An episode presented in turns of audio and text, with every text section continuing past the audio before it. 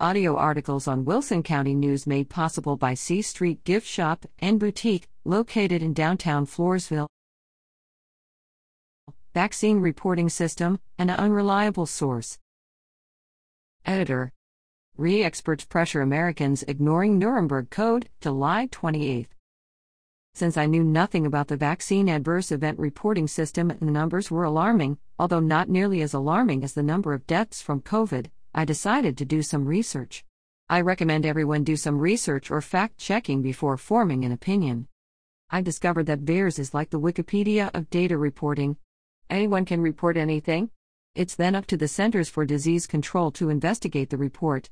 According to infectious disease expert James Lawler, MD, mile per hour, VAERS cannot and does not determine whether a vaccine caused something. If we are part of the world's largest medical experiment, as Mr. Dickerson says, I am glad I am in the vaccinated group. Bonnie Rice, Floresville.